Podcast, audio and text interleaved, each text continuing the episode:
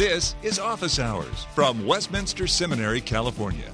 Call the show now at 760 480 8477. Email us at officehours at wscal.edu.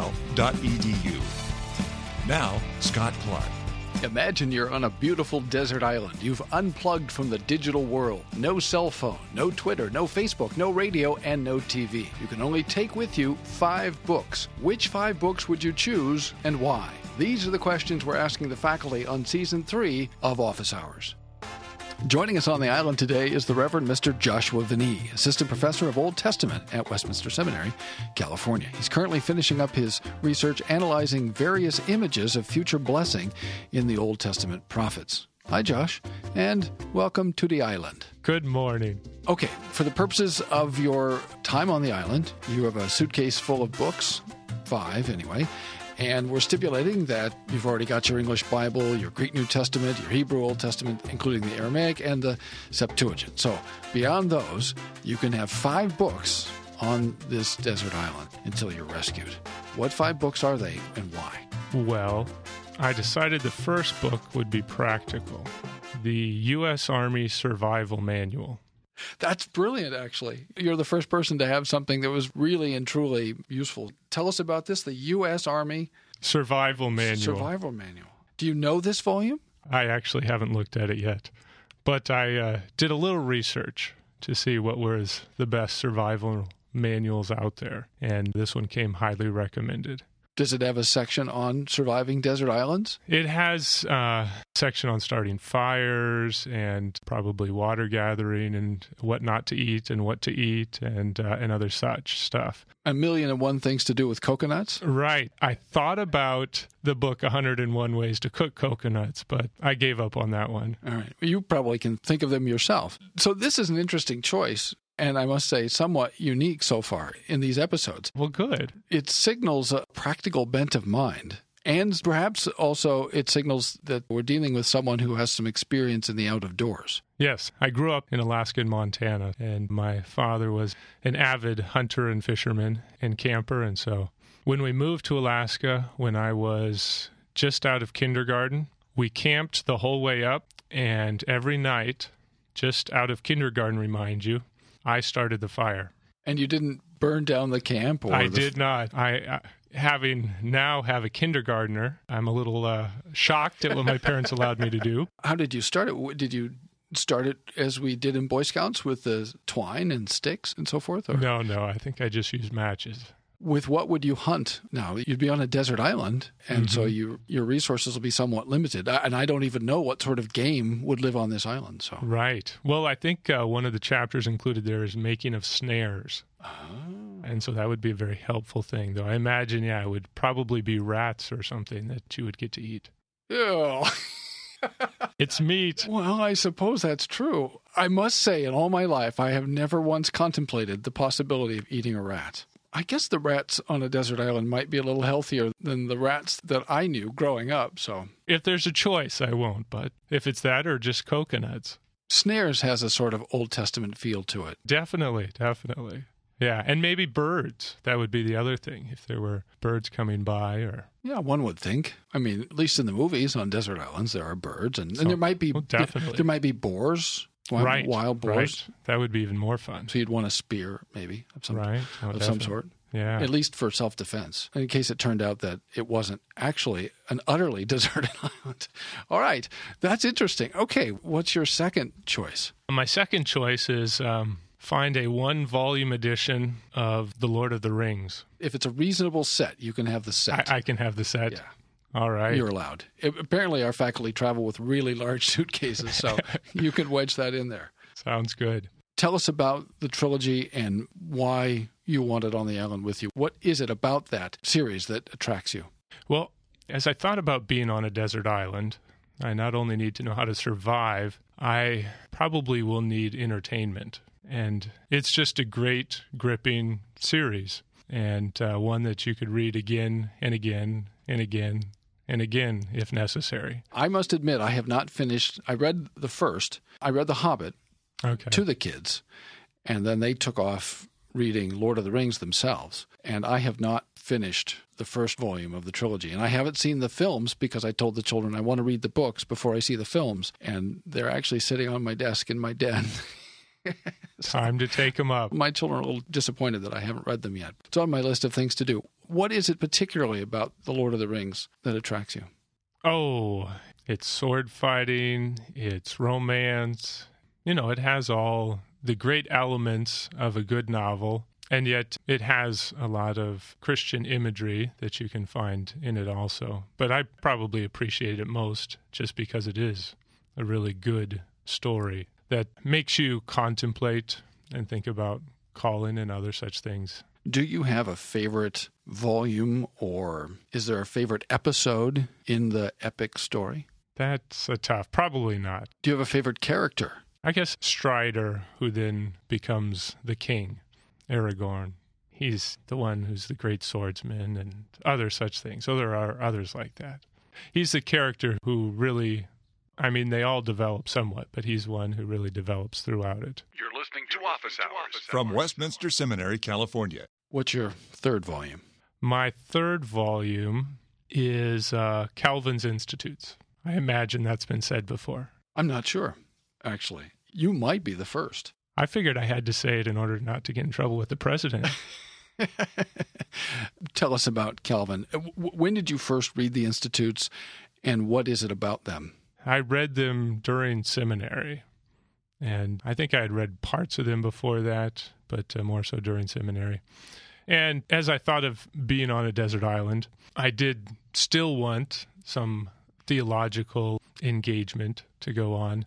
And probably when I want to look up something, I look it up in Berkhof because I want the terseness of Berkhof for that. But on a desert island, when I have lots of time, I like Calvin's style as he goes through and examines these. And you just continually impressed with his insight as he delves into these issues.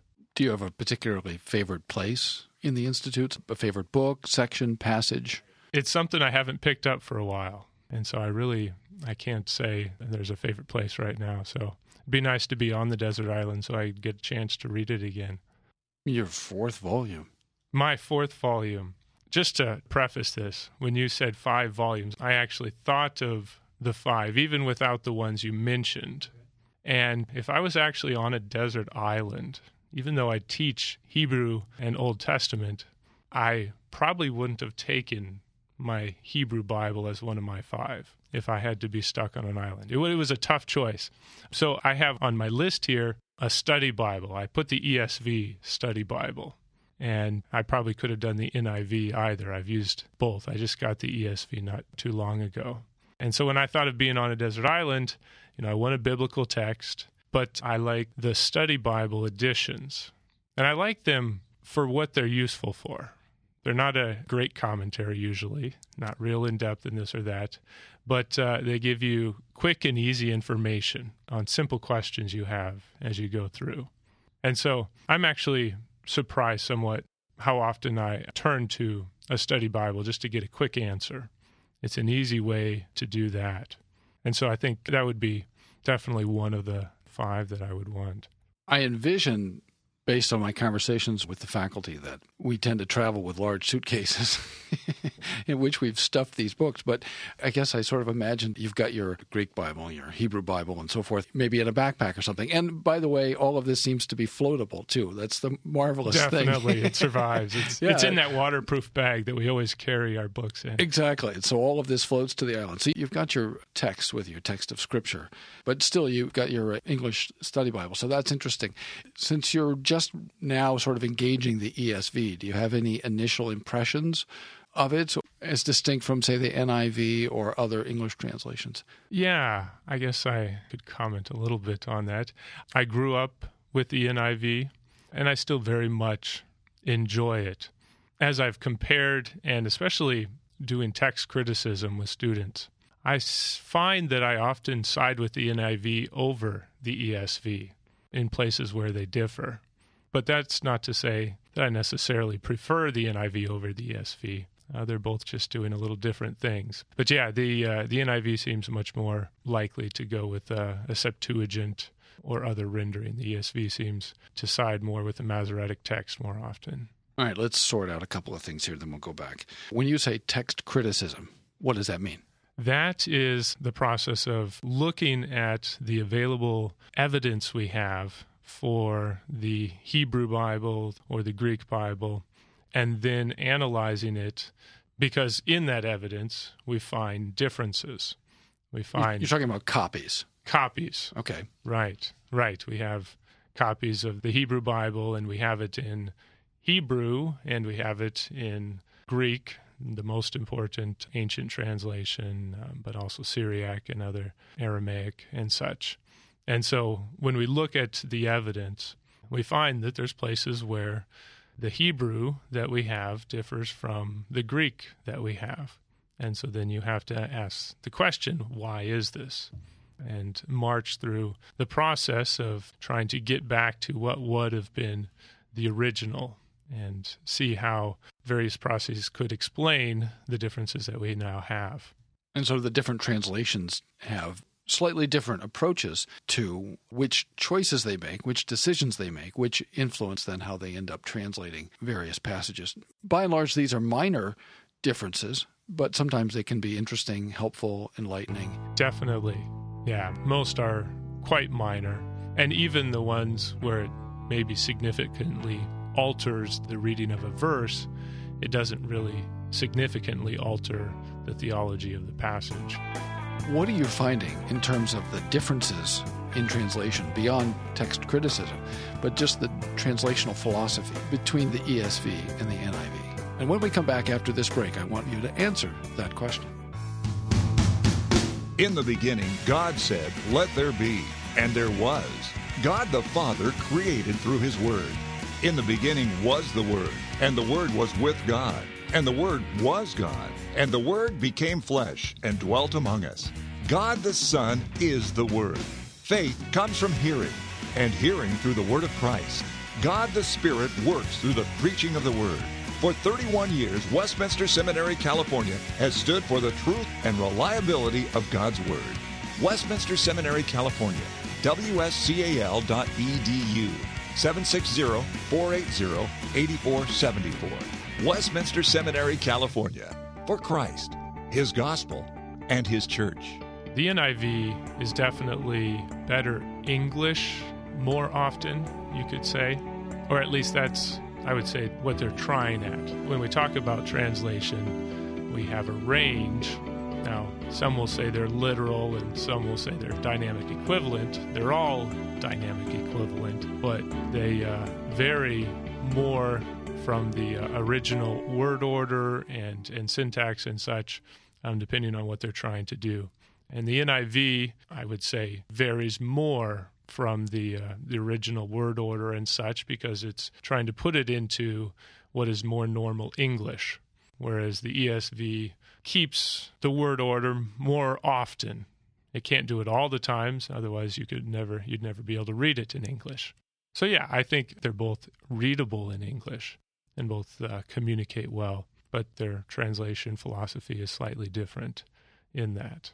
Sometimes people have distinguished between word for word and thought for thought. There are other ways of accounting for the different translation philosophy. I remember when the ESV came out, that was a matter of discussion. Yeah, I mean, I would say none of them can be just word for word, but it's always on a continuum. So they can be striving more for that versus not trying to do that at all.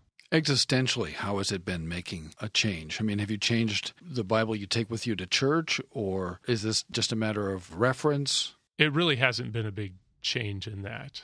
I've used DSV on and off for a number of years and still use the NIV. So if I really want to look at the passage, I look at it in Greek or Hebrew. In the history of my Christian life, I've probably used, I don't know, five or six translations. So I'm a little bit of a mutt. I started off with, well, the very earliest days, the RSV, with which I had trouble. And then somebody gave me a living. And then I remember reading the Phillips for a while. And then I read maybe the NIV. Then in seminary, I used the ASV quite a bit. One of our profs back then liked the ASV. And then uh, uh, think I was back to the NIV for a while and then to the ESV. And then somewhere in there, there was a period when I was using the New American Standard. So I have a whole range of Bible translations, uh, particularly with various passages. I memorized one passage from one translation and another passage from another translation. And sometimes it's a challenge trying to find things depending on from what translation I memorized something. No, I can understand that. And I do think the different translation philosophies, they can be helpful for different things. The one I carry around in my bag is a New American Standard. Oh, interesting. But I think it's more understandable if you know Hebrew and Greek. Hmm. Because it's on the continuum is the most close to word for word or keeping the same word order. And so I can usually think of what the Hebrew is behind what it is they're translating. Are there other translations you use for other purposes? Those are really the main three that I've used most extensively. One other question about translation off the top. What do you think of the various interlinear and readers? There are versions of scripture that are designed for those who read Greek or who read Hebrew and Aramaic. What do you make of those? How, how useful are they? And should students avail themselves of them or should they shun them? I think that either the readers editions that that are just coming out, they're rather new in the last 5 years, I think, that they can be very helpful because you still have to have your minimum vocabulary and parsing skills as you approach it and it's making you look fully pretty much at the Hebrew to or the Greek to be able to read the text. So I think they're a great resource for students to avail themselves of. It will make hopefully reading easier in the sense that they don't have to carry around as many resources. And so if that will make them read their Hebrew and their Greek more often, then that'll be of great benefit. The other ones that I've used and like are parallel text where it has the uh, Hebrew and Greek on one side and then the English translation on, on the other page. Because there, you still can immerse yourself in the Hebrew or the Greek, and then you can cheat and look at the English if you need to. Probably the worst is an interlinear because the Hebrew and the English are so close, or the Greek and the English are so close On the page. on the page that you just end up reading the English. And if the goal is to learn to read the scriptures in the original languages, then having the interlinear used to be called a pony. Right. You basically are reading through the English and you think, oh, I want to look up that word. What is it in the original language? And then you look that up. So it's not really helping you learn the original languages. If uh, the listener is interested in actually several of these volumes, I forgot to mention several of these are available through the bookstore at Westminster Seminary, California, wscal.edu slash bookstore. You can get Calvin's Institutes there. You can also get the ESV Study Bible in a variety of formats. You cannot, I don't believe, get the U.S. Army Survival Manual. I'll put in a request. Although maybe the bookstore should should add that just in case. And uh, you can get Tolkien lots of places. You don't need the, the bookstore for that. You're listening to Office Hours from Westminster Seminary, California. Okay, then what is your fifth volume that you want with you on the desert island? So this one I debated between two. One of them, I thought maybe I might get bored of Tolkien after a while. Don't say that because Well, there are Tolkien lovers who will right. track you down and say, "What? What did you say? That's heresy. You can't say boring I, and I- Tolkien." I might just need a break from it. Okay. And so I thought I'm uh, just maybe looking out for you. Here. bring another uh, book for entertainment, something like uh, Les Mis. Can you say the whole title just for the sake of the reader? You, you want to embarrass me? I can never get the Les Miserables. thanks. All right, you can say that. Say Les Miserables. Les Miserables. All right. And what is it about Les Mis? It's again a story that draws you in and engages you and takes you through harsh times and high times. And I would imagine it would provide many, many hours of entertainment if you're stuck by yourself on a desert island. When did you first read it? I think it was in seminary. Oh, interesting. Just avocational reading. Yeah, Evidently, we didn't give you enough to do. that's right. No, um, if I'd known you were reading Les Mis, I would have assigned more reading in medieval Reformation. uh, maybe I should clarify that I didn't actually read it. I listened to it on tape. Ah, okay. And so I did it on commutes and other such things. One of the themes that seems to unify at least some of your choices is the theme of stories. And so that's interesting uh, that you like stories, and you should. Talk about Scripture as a story and as a collection of stories. I teach historical books. You know, most of them are historical narratives. And most, if you took percentages, probably be close to half, maybe not quite. You know, and so it's really interesting in that God didn't just give us a systematic or, or something like that. There's something about the story, the narrative that, that is very important, that he's a God who works in history and tells us about his working in history through that. Especially in historical books, I press on the students that they aren't always preachy stories, you could say. You don't come to the end and it says, and this is the moral of such and such. And often, sometimes it's even tough to see who is all being depicted in good light and bad light and such. And so I think the stories of the biblical text, they are very helpful because they make us slow down. We have to read them and reread them and think about them and think about the bigger context and what comes before. And the biblical text is very good about alluding to something before. So you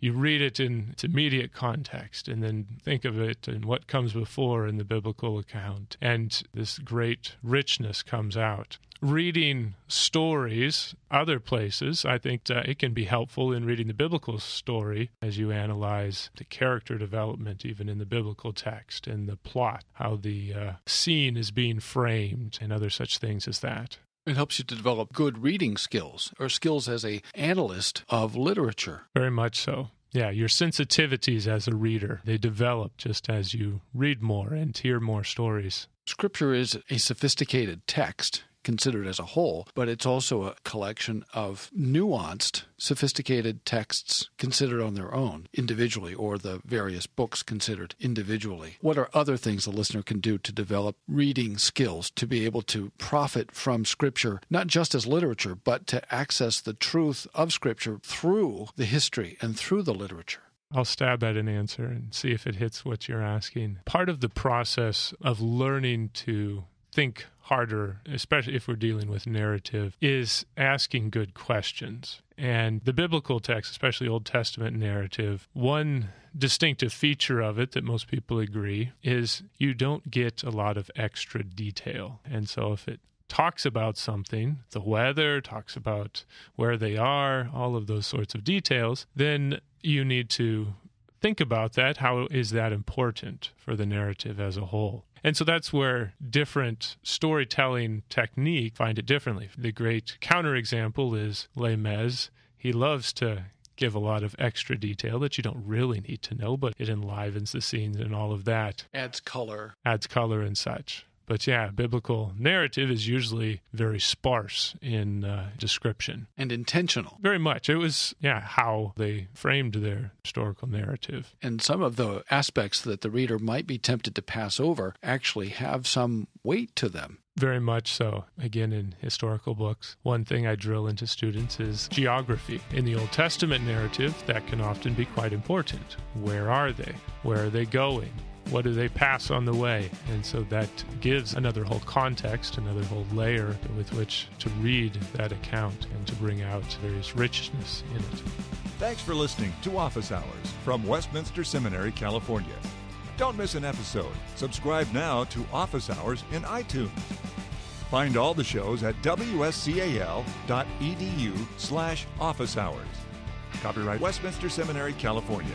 All rights reserved.